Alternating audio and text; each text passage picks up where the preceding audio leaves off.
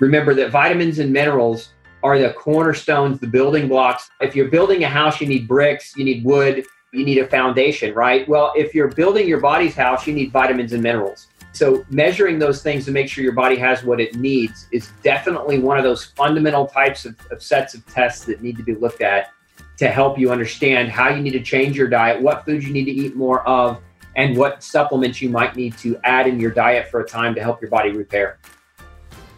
Welcome back to the Essentially You podcast, all about reinventing your health with safer, cheaper, more effective natural solutions and powerful lifestyle changes so that you become the CEO of your health.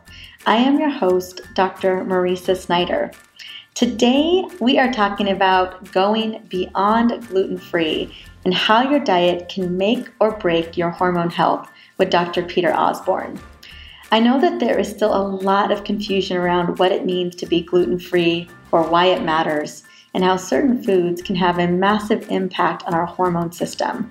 But this is an area that Dr. Peter Osborne has studied at great length, and he is about to drop some serious knowledge on us today. But before we get into the nitty gritty on the power of food and its impact on our hormones as a body as a whole, I wanted to just quickly mention that a big part of my new book, The Essential Oils Hormone Solution, touches upon a lot of what we're going to be talking about today. See, over the past two months, I've had the opportunity to connect with a lot of my readers and podcast listeners. And one of the biggest questions that comes up is what to eat to balance hormones. I mean, I think that we all understand that what we eat and how we eat impacts the way that our body functions on a day to day basis. Now, when I was writing this book, part three of this book, which is chapters 15 through 19, I really wanted to be able to tackle this area. And I felt like I had been developing how to eat for hormones for quite some time, practically 10 years. This was probably one of the favorite parts of this book that I wrote because I wanted to be able to give you a blueprint. I wanted to be able to give you what you needed in terms of food, meal plans, even hormone loving food lists that you could feel confident creating a jumpstart plan to your hormone recovery. Now, as of now, I know that there are over a thousand women who have committed to doing the 14 day rescue plan in part three of the book and have seen amazing results. Women have decreased inflammation because that was a big part of why I created that program is how do we eliminate the foods that don't serve so that we can decrease elimination in the gut the liver, and the brain. We've seen women improve their mood, decrease anxiety. We've seen women sleep better. I've even seen women losing weight if that's what their body needed to do. See, what I have found is when our hormones are out of whack, we can tend to hold on to weight that we don't want to hold on to. I've also found that when we're inflamed or in our immune system is feeling a little bit out of control, we tend to hold on to weight because our bodies feel unsafe. And what's been so great about this 14 day recovery plan, this rescue plan, is that so many women have lost in the double digits, 10 plus pounds, after reducing inflammation and resetting metabolic hormones. Now, one particular essential oil hormone solutions reader is Stephanie, and I'm excited to shout out her win as she shared in one of my Facebook groups earlier last week. Here's her testimonial. I have been doing Dr. Mariza's hormone rescue plan in the book for the past three weeks, and I'm honestly a bit surprised by my results. I'm pretty much following the meal plan with some modifications. My hot flashes decreased, my mid afternoon slumps are not happening anymore, I'm not feeling as anxious, and I've lost nine pounds so far. The biggest win has been my digestive issues. I'm not bloated and uncomfortable after meals. And I'm planning to continue this plan for at least two more weeks because I'm feeling so good. Well, I want to just say thank you so much, Stephanie, for sharing your big win and committing to your health. As you guys know, I'm so happy to shout you out. If you're listening, Stephanie, I want to gift you my Superwoman blend. And all you got to do is just reach out to me on Facebook. Luckily, that's where we connected, or on Instagram at Dr. Mariza. I want to let you know that I wrote part three of the book with you in mind. If you don't have this book already and want to check it out, I will have the link in the show notes, or you can go to my book bonus page, which is drmariza.com slash hormone book. All right, Now that I shared that, that I felt was such a big tie to this particular episode, let's dive into this incredible conversation with Going Beyond Gluten Free with Dr. Peter Osborne. But first, before we do that, I do want to sing his praises. Dr. Peter Osborne is a clinical director of Origins Healthcare in Sugar Land, Texas. He's a world renowned expert in the field of gluten and grain sensitivity and one of the most sought out functional doctors in the country. He's the author of the highly acclaimed bestseller No Grain, No Pain, published by Simon & Schuster.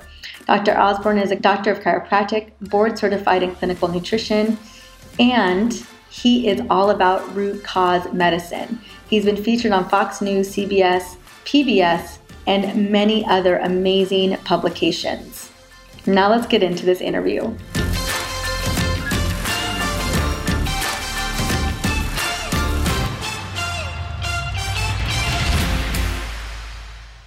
Welcome to the show, Dr. Peter Osborne. Peter, how are you doing today? I'm doing fantastic. Thanks so much for having me on. I am so thrilled. I have been looking forward to our conversation for weeks now, and today is the day. Today's the day. Today's the day. So, what we're going to be talking about, and so much of your conversations are going beyond gluten free, because I know that's such a that is what your expertise is in. But today, because of my audience, which I'm so grateful that you are tailoring to my amazing women, we're going to be talking about how your diet can make or break your hormone health. But before we get into that, I would love to know a little bit about your story. What brought you into this, what I consider to be such an important topic today, but a topic that still people are needing a little bit of guidance on? Well, I started actually early on in, in graduate school. I was fortunate enough to be a part of a very aggressive rotation program through the hospital system. And one of the rotations I was able to serve through was was the rheumatology department at the VA hospital. And being a veteran myself, what what I saw there really it baffled me, but it also angered me in, in this sense. What we were doing is there were you know all these veterans that were coming through the hospital with rheumatological disease, autoimmune disease, if you will, like diseases predominantly of their joints and muscles, a lot of pain. Basically, the standard of care, the standard protocol there was give them anti-cancer medications, give them immune suppressing steroids, give them immune suppressing and pain suppressing drugs, but don't really ask why their pain exists or why their disease exists. And so they we would medicate these people into the ground to such a great degree that then when their health had deteriorated because the medicines caused a severity of different side effects, then they'd have a scheduled day where the surgeons would come in and they'd say, You're a candidate for joint replacement surgery. And so then the surgeons would schedule them for surgery. So to me, it was almost like a mill. They'd go through years of being drugged, and then when their health was destroyed by the drugs, they, the surgeons would come in. And I thought, this is terrible. And so I tried to introduce some new thought processes to the powers that be in the hospital. I brought in research on autoimmune disease and how we actually knew a cause for autoimmune disease with a model of celiac disease. Everybody who's ever studied gluten sensitivity knows that celiac disease is caused by gluten. It's autoimmune. And here we had all these autoimmune people that basically nobody had ever entertained the idea that gluten may also play a role in their disease too. And so I just brought that to the attention and brought research to back it up. And, and they told me to quit thinking about nutrition. And then I said, well, okay, well, let's try a different approach. So then I brought research into my attendings and said, look, fasting can actually eliminate pain within 48 hours in many of these people. And here's research that proves it. And I was told no again. And then I went back to the drawing board again and said, look, hey, fish oil, right? We can prescribe fish oil. Fish oil can actually reduce pain as effectively as non-steroidal anti-inflammatories that destroy the gut and cause leaky gut. And again, I was told no. And so in ultimate frustration, I left.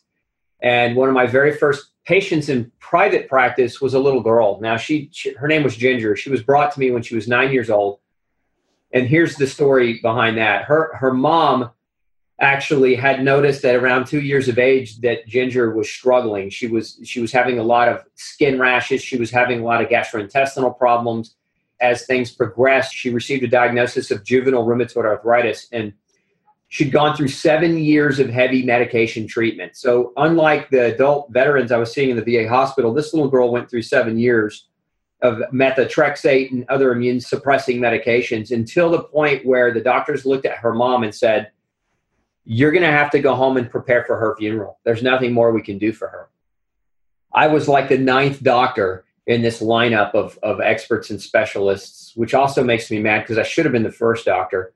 But our system is, it works in such a crazy way that, that most people believe you drug the disease's symptoms into remission and you continue to have the same behaviors that allowed the disease to exist in the first place. But, but anyway, we found that this little girl, that Ginger, had a gluten sensitivity. We found that she was allergic to certain foods and within six months, she had a permanent stent embedded in her arm because she was in and out of the hospital so frequently. Within six months, her pain was gone. We had the stent out of her arm, and within a year, she was in complete remission. And today, when we look back, today she's graduated from college and she's out in the world doing wonderful things. And she had a six month life sentence at the age of nine because a system that was being forced down her throat, basically, was so broken and so backwards. And it got me thinking, look, how many cases of autoimmune disease do we have in our world, you know, just in the United States alone? And it's estimated 46 million. Because up to that point, for me, it was all theoretical, right? I had all this research that I'd done, I had this experience, but it didn't actually get applied until I met Ginger, and we saved her life within six months. And so I knew this information had to get into the hands of 46 million people who were suffering with autoimmune disease.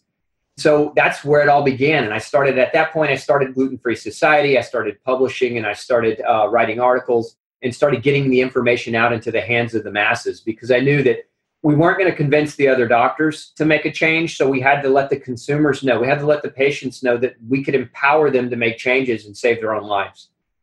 I love that this has been your crusade because and I think about as you were telling the story about the vets in the hospital and and what is definitely sounding like a mill, but I'm I'm guessing that even in the hospital they were being fed a lot of gluten the whole time, which is just so heartbreaking.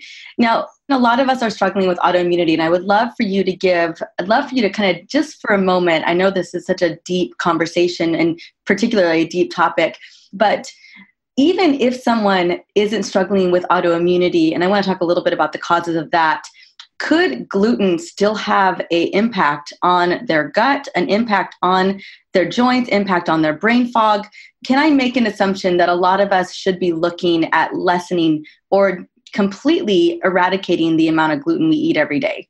I think the answer to the simple answer to that is absolutely yes. It goes well beyond gluten and we'll talk more about that i think today. But it's true in the sense that there are a lot of people there's an estimated 30 to 40% of the population that are gluten sensitive. That's kind of where we stand at this point. So can we make the argument that no one should ever eat gluten? I don't know scientifically that we could make that argument but i think we could argue that 30 to 40% of the people out there that are struggling whether even whether they have autoimmune disease or not they may have other issues in their health that they just don't recognize as a food-based problem could definitely benefit by changing their diet in that direction.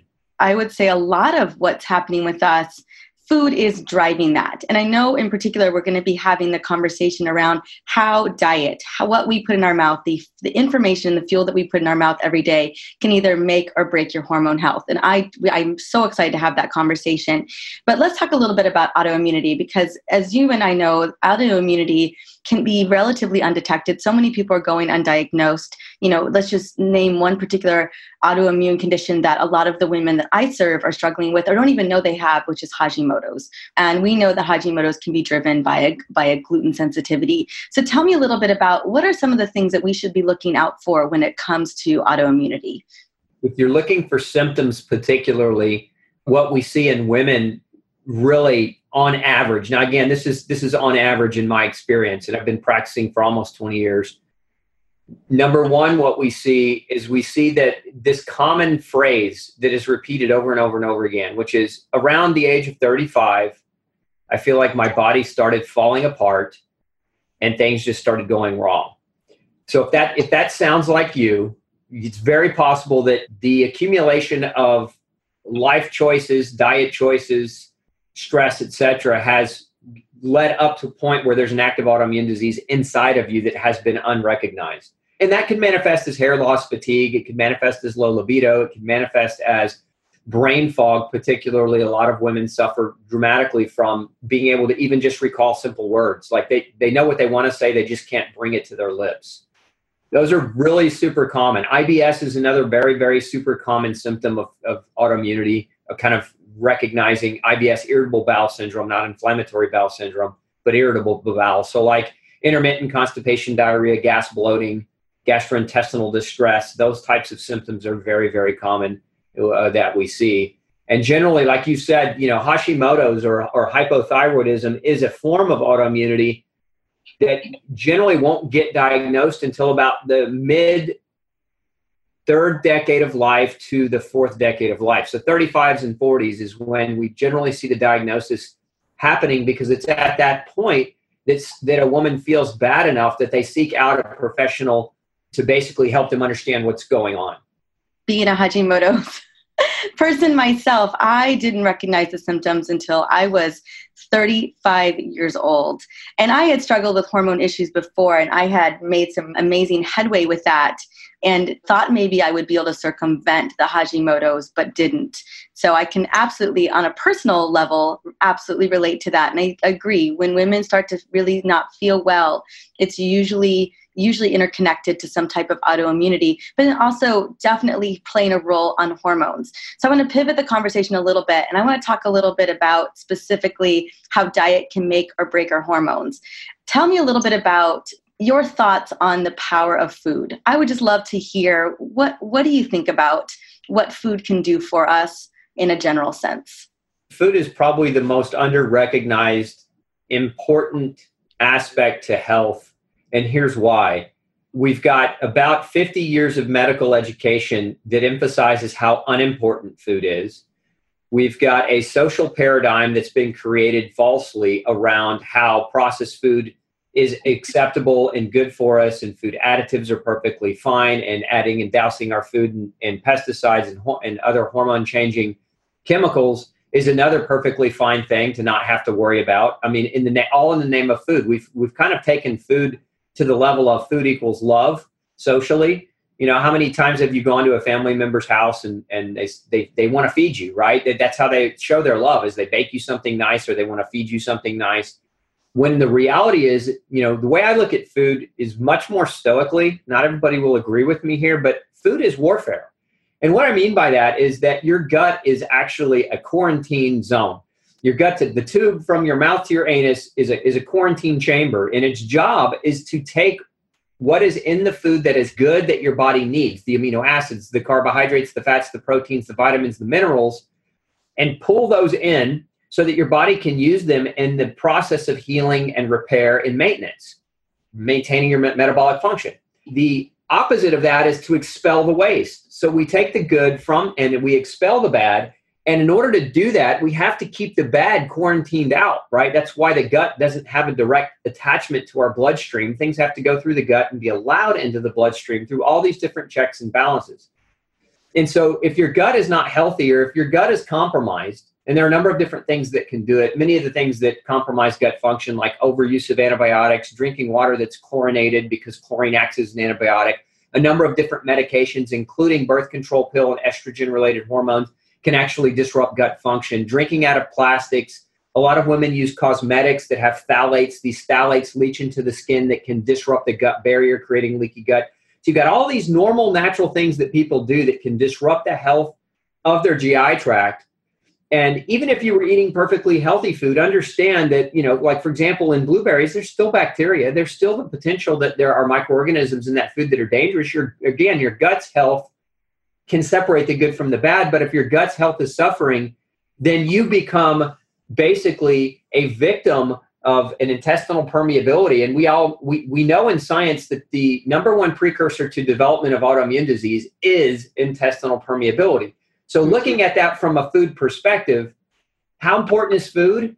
It's the number one factor that you have power over that you can control and change on a daily basis. You can't control stress. You can't control other people and how they bring stress into your life, or you can end relationships certainly. But you know, you you know, with your family, for example, you go to your family's house on the weekend or something like that. You can't control how much stress somebody else brings into your life. Like sometimes relationships they may be toxic, but they're still people that you love, right? So you can't control that. You can't control the air outside. You can't control the weather, but you can control food to a hundred percent degree.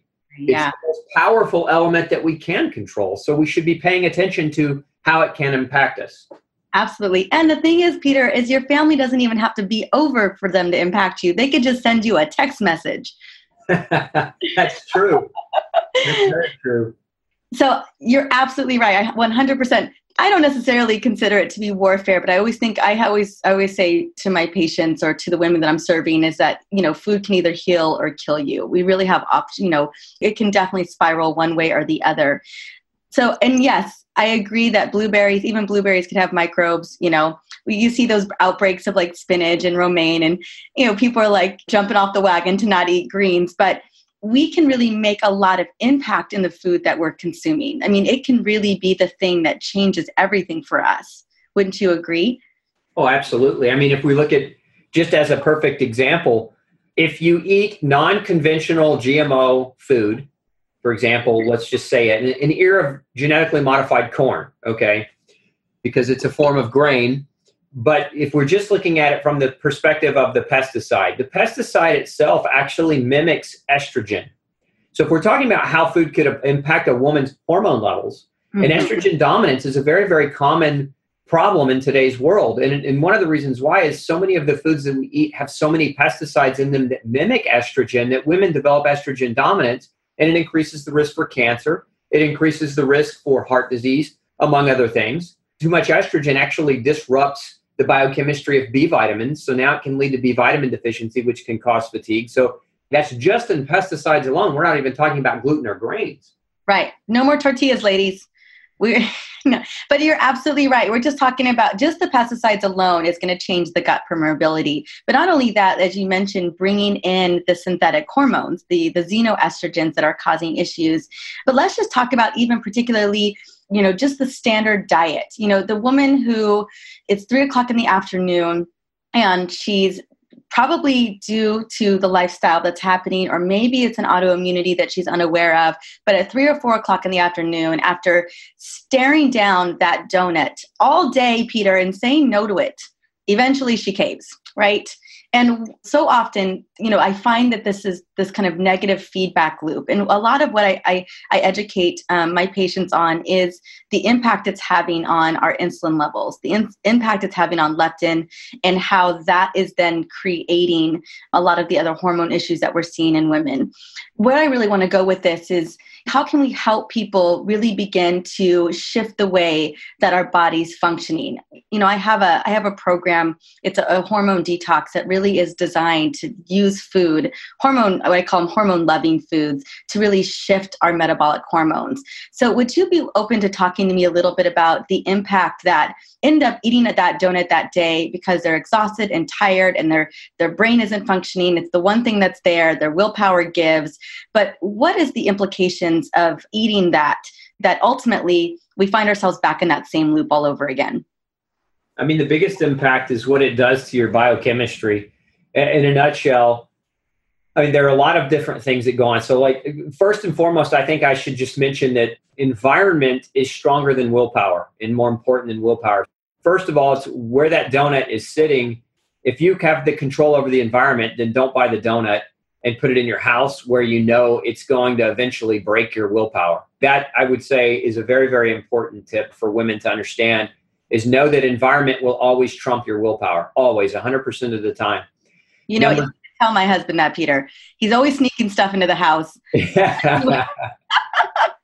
and and usually I find that so often we can be good at home, but it's at the work environment, right, where we fall apart. Where some other environmental cue, some person comes into my life or your life and puts those donuts out there. You're right. You're absolutely right. And I think what a lot of women don't understand is that when your cortisol levels are high, they hijack your willpower and they significantly lower it in the cortex and that really that really doesn't lend to us eventually continuing to say no 10 times that day to that stale donut.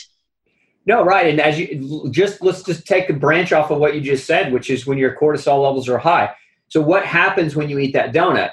Well number one that donut's going to create a source of inflammation in your body. Now it's not the only thing that's going to create a source of inflammation in your body but if you've got a number of different factors in your life that are all contributing to kind of a low grade chronic level of consistent, persistent inflammation. Food's one of them, stress is another, being exposed to other environmental chemicals. So, all these things that you're combating that have the ability to elevate your cortisol consistently over time can lower your willpower and make it easier to, to kind of falter or fall off the wagon, so to speak. But number two, understand what cortisol does.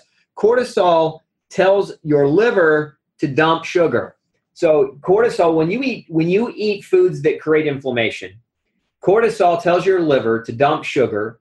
Then your blood sugar levels go up. That puts a, that puts a message into your pancreas that causes it to make more insulin. This is why people develop diabetes because mm-hmm. under chronic stress, when they're doing things that create chronic cortisol output, it actually elevates their insulin over time, making them more and more insulin resistant. And then what follows insulin resist, resistance is typically leptin resistance. And leptin being the hormone secreted by fat cells that regulates your satiety or regulates whether or not you're going to feel full after eating something.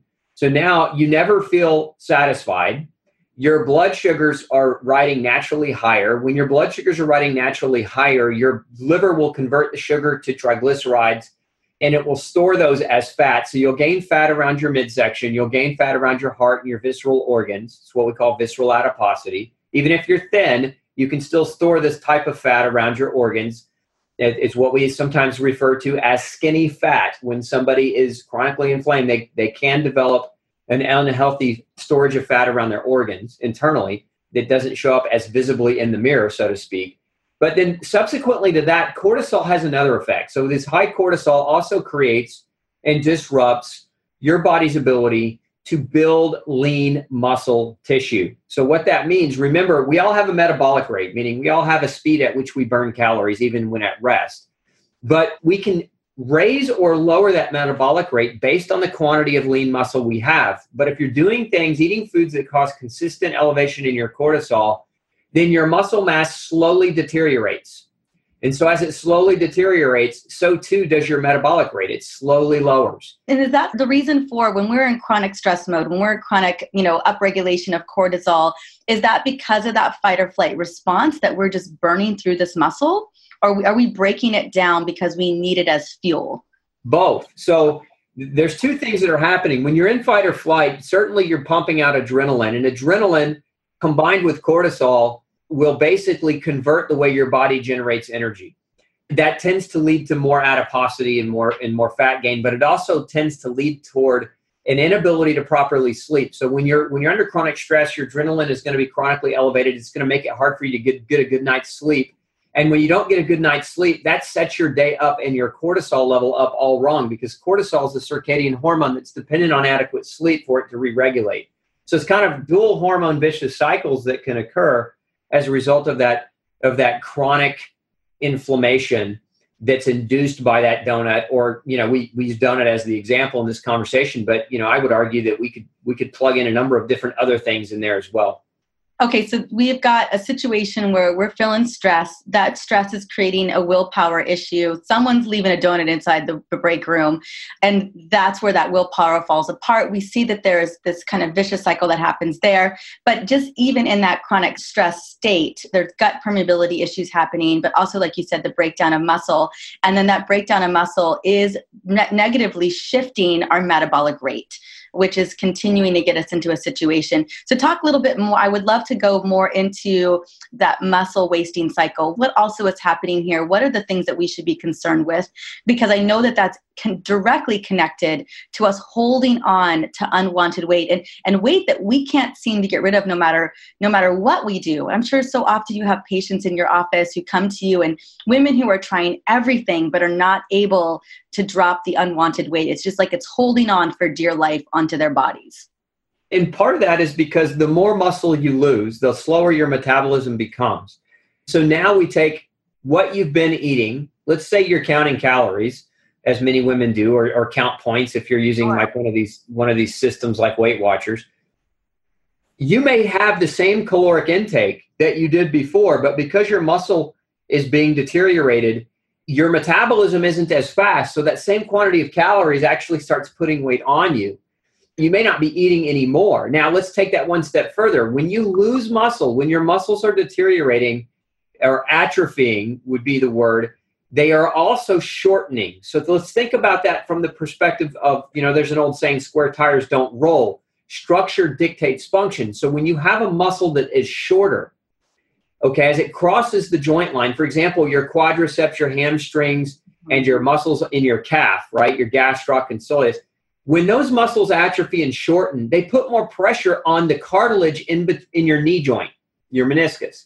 So now when you get up and you go try to exercise, but your muscles are atrophied, one, you can't do what you used to do. Two, your joints under a greater degree of pressure, so you predispose yourself to injuring yourself. And this is another common thing is women start to develop exercise intolerance because when they try to exercise, because they have the muscle atrophy and the tightening around their joints, they have a predisposition to getting injured. And when you get injured, you're out for the count. Now you can't exercise at all. You can't even, you know, walk normally. So it again, it's part of that vicious cycle, that muscle wasting cycle leads to joint tightening, leads to joint compression, which makes it harder to exercise. So again, what happens when women starts to try to exercise, they injure themselves, then they go see the doctor over the injury, and if they go see a conventional doctor, what are they going to get? They're going to get a steroid injection. What is a steroid? Steroid is a corticosteroid. That's what started this problem in the first place was cortisol.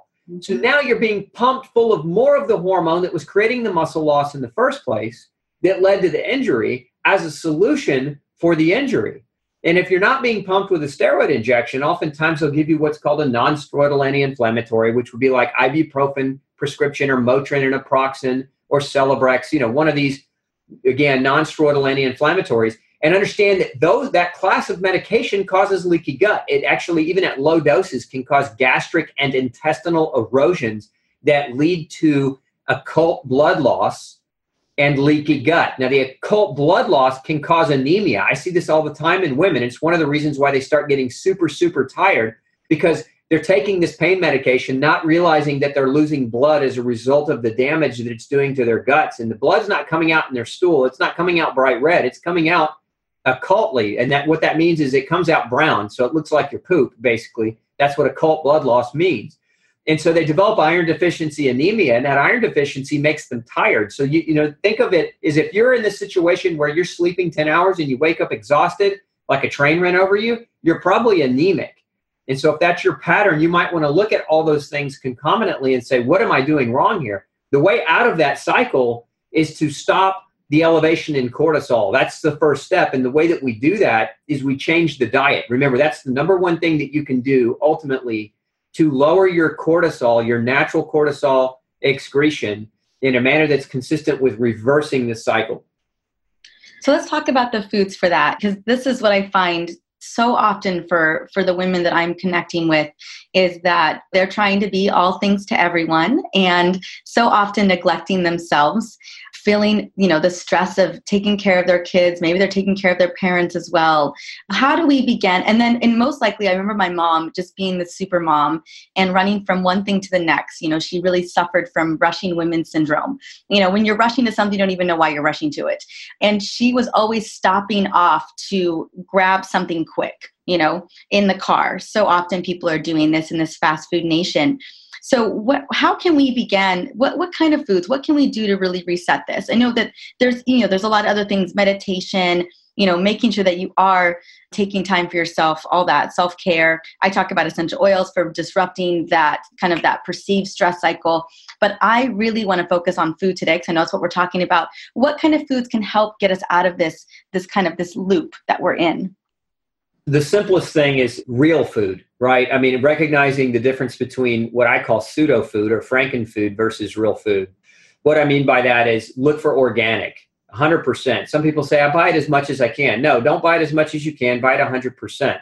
That real food is very, very important. Food is information that your body uses to make decisions. And so if you're putting things in that are disruptive of that internal biochemical decision making process, you're not going to do yourself any favors. So, real food part of the way I help women to determine whether or not they should be eating X, Y, or Z is through testing. I really think it's important because there's an old saying one woman's food is another's poison. I've seen people allergic to blueberries and broccoli and chicken and beef and you name it. And so it, it very well could be a person's eating a food that is actually perceived to be healthy by themselves. And it is to everyone else, but to themselves, they've developed an allergy to it as a result of a of this of this cycle contributing to leaky gut. Remember, leaky gut equals acquired food allergies.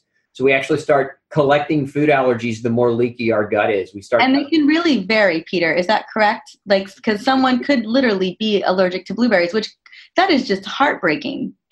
You're absolutely right. It can vary from person to person. And, and that's why I, you know, my motto in the in the office is test, don't guess, because I can put somebody, you know, I've written a book, I've written programs. In those programs and books, we do generalized diet, right? There's certain foods that we say, okay, these are probably going to be inflammatory. Anything with sugar right. is going to be inflammatory. We take out grain because grain is grain is highly inflammatory, even beyond gluten. And grain, one of the biggest problems in grain is mold toxins, mycotoxins. And people don't realize that. One of the biggest problems in grain-based foods is pesticide. So we we remove big chunks of classes of food, dairy, grain, sugar, sometimes nightshades. We look to, to, to consume organic foods. Like we can do all those things without any testing at all. Like those things are free to do. It's like baseline, gotta go. Those things right. have, yeah. Right. Exactly. Baseline gotta go because because even if they are healthy for you, the way they're being farmed and produced currently isn't healthy for you. So, like some people would say, well, dairy's been around for hundreds of years, right? Why is it all of a sudden bad? Or grains have been around, it's in the Bible. Grains have been around for, you know, thousands of years. Why is it all of a sudden so bad? Well, some people are gluten sensitive, and you may be one of the 30%, right? But beyond that, it's the farming practices, and you're not going to escape the standard farming practices. You're not going to escape that if you're shopping at a regular grocery store. So we we take those foods out, we eliminate them for a, it, it, at a bare minimum for a time to see what kind of changes in response we get. Because if we can start getting somebody to feel better, then the lesson here is that if you can recognize the importance of food as being something that can make or break the way you feel, then you learn the lesson. Once the lesson is learned, now you become more meticulous in your choices. Now you're learning that lesson that food is important. You just didn't realize it before. And so you can start paying closer attention to how different foods make you feel. Now, where I see people in my clinic is when they hit that plateau, right? They get to that point where they're better, but now they're still struggling and they don't know why. They think they've done the perceived things, they've changed their diet to that level, but they're still struggling. That's where individualized types of testing can be very, very effective at helping people identify really how to radically shift their diet in the right direction that, so it's unique for them as opposed to a generalized diet that, that is just kind of written for everybody to kind of try it first. And what kind of lab tests should we be looking at? And I know a lot of people, I'd love to know your thoughts. I know that not everyone can get the testing that they want. You know, you think about the vets in the hospital and where they're at, and can the generalized diet get us to a certain point if we're not able to get testing? I know, I know that's the ideal. I was thinking about all the testing that we've I've done uh, over the years for myself and all the supplements and and the care and I was you know, realizing that's not necessarily always available to everybody, you know. So I was curious, one, what the testing is, and then let's say someone's at a situation where they can't find a you. You know, I get that email so often. I'm sure you do too. Like I live, I live in this place. I don't have access to these types of doctors. What else can I do? Number one, there's three rules I like to I like to say. Mm-hmm. These rules are, are relatively free in this sense. Number one, you can't get healthy eating food that isn't healthy. So don't lie to yourself. Like self honesty, self love has to come first. Don't lie to yourself about what the food that you're eating. We all know that ice cream's not healthy. We know that excessive alcohol is not healthy. We know those things. So don't lie to yourself about what is and what is not healthy from a common sense perspective. Number two, listen to your body if you eat something and every time you eat it your body gives you some type of internal or external symptom that says hey this i don't feel so good or hey why is this happening? You you've got to learn to listen to those messages. Your body will try to talk to you and if you ignore that message and say oh it's not food it's just me getting older you're going to struggle. You're going to continue to have a problem. Number 3 don't eat what you're allergic to. Now there's there's different kinds of allergies. There's what we call acute allergy responses which most people are familiar with that's when you eat something like the kid with the peanut or the shellfish allergy, right? The lips swell, the throat constricts, the skin breaks out in hives. That's not what I'm talking about here.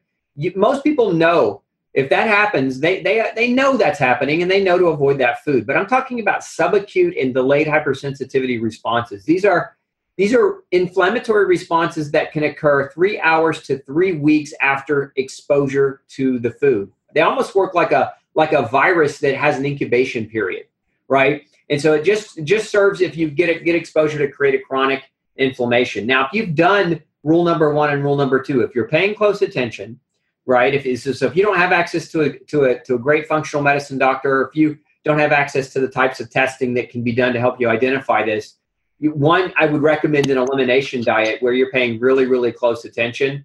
and get as far as you can with that elimination diet. Many people feel fantastically better by implementing that strategy. Number two, we've got to combine that diet strategy with lifestyle and behavioral strategy. So there's, you know, I look at it as aside from diet, if you're paying attention to that, there's six other fundamentals that you want to make sure you're paying attention to. You've got sleep, exercise, clean air, clean water, stress management, and sunshine. If you are changing your diet, you want to think about those other six things and make sure that you're doing a good job in those areas too, because they all work synergistically together to help you heal. So, as an example, let's say your diet's perfect, you've got it really dialed in, but you go to bed at two o'clock every night. You're not going to heal very well if you're doing that. You've got to combine all of these factors simultaneously. It's a mistake many people make. They piecemeal what they want to do because all of it together overwhelms them. And you can't you you can't let it overwhelm you. You've got to even if it just takes you some time to wrap your mind around it and really start getting it implemented don't let it overwhelm you. Because if you piecemeal it if you say okay i'm going to try getting to bed on time for two weeks and see if that helps and then it doesn't help because your your diet is horrible right? And then you say well now i'm going to fix my diet but then you start going to bed at 2 a.m again right? You can't juggle which of those seven factors that you're going to implement and hope that you get better by only implementing a few of them at a time. You got to implement them all.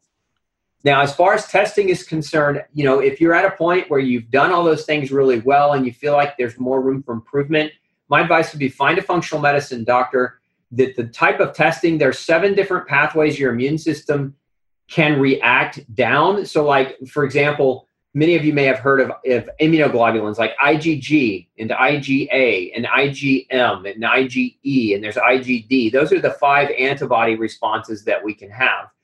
And those can be measured and they should be measured by somebody who's qualified to look at them and measure them. But subsequently, there are a couple of other immune pathways that should also be measured.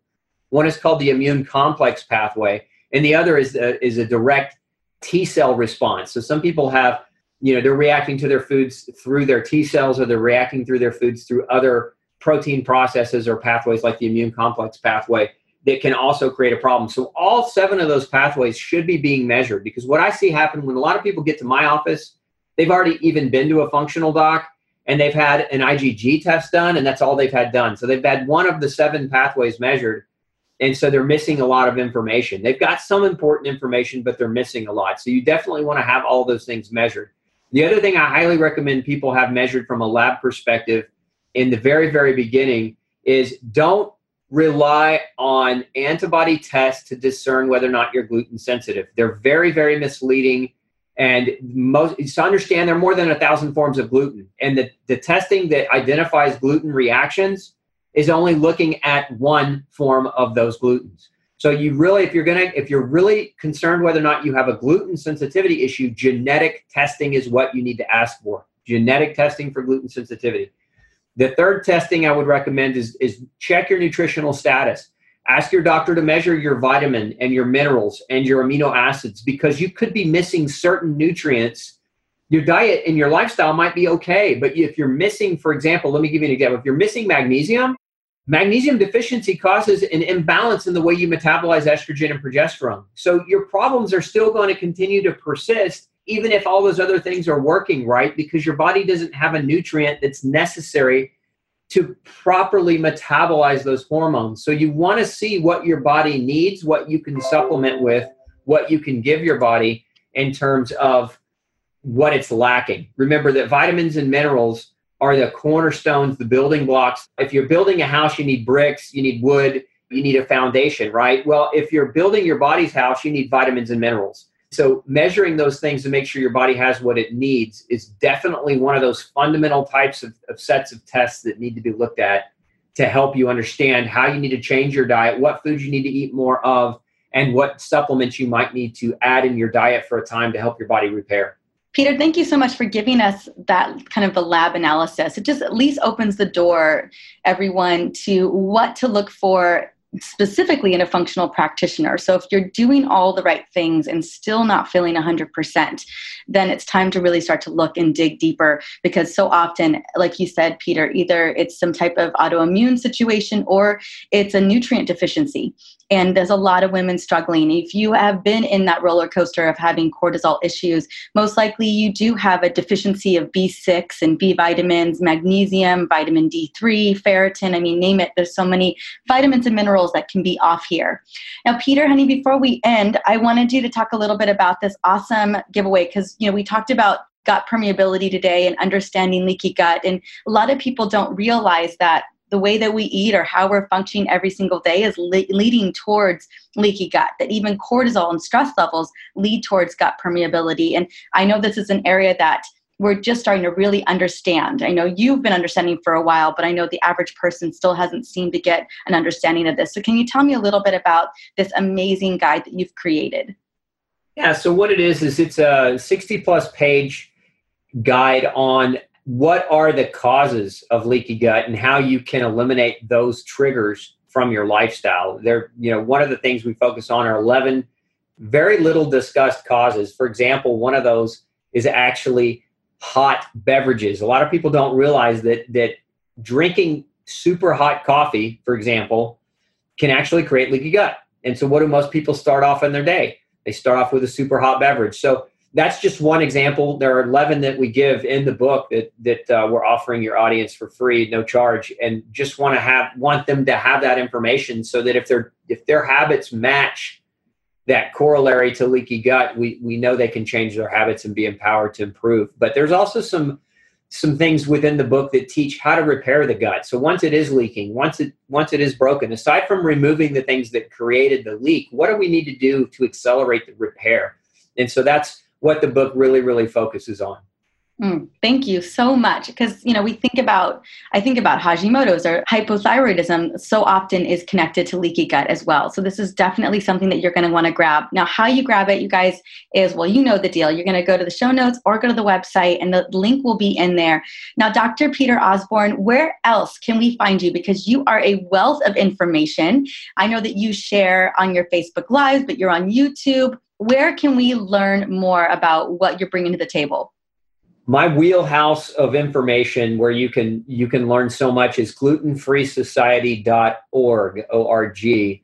And that's our foundation where we, you know, it's when I told you my story about Ginger, we created Gluten Free Society so that we could share her story and the power of what we did with her for the rest of the world to get access to that information and overcome autoimmunity. So glutenfreesociety.org there we have a what's called a gluten-free survival kit that people can pick up for free as well. So if you go over there you can learn more about us.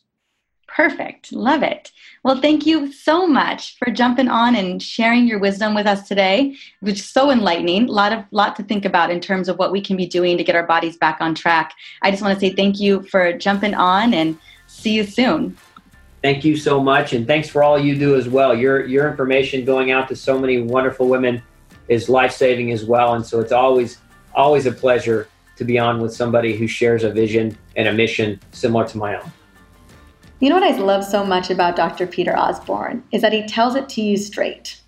It's obvious that Dr. Peter is on a mission, and it's clear from his messaging that he feels very strongly about certain foods in our environment and how they impact our health.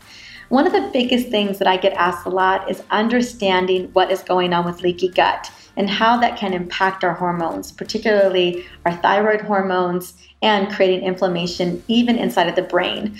A lot of the terminology that I'm hearing today and I've done some extensive research on is even going so far as to talk about having a leaky brain similar to having a leaky gut.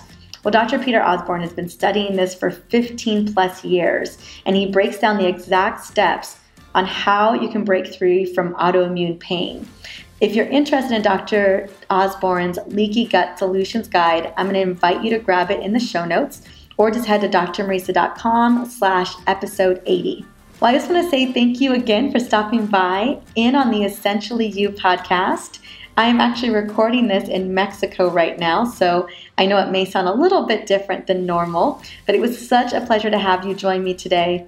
On the next episode, I am thrilled to be bringing on Dr. Shauna Silverstein. She is the author of Moodtopia and is the expert on how to get in control of your moods so they're not in control of you.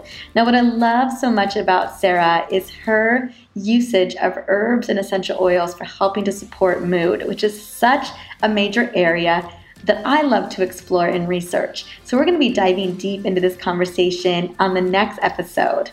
And I hope that you guys enjoy her interview as much as I did. Until then, have an amazing day.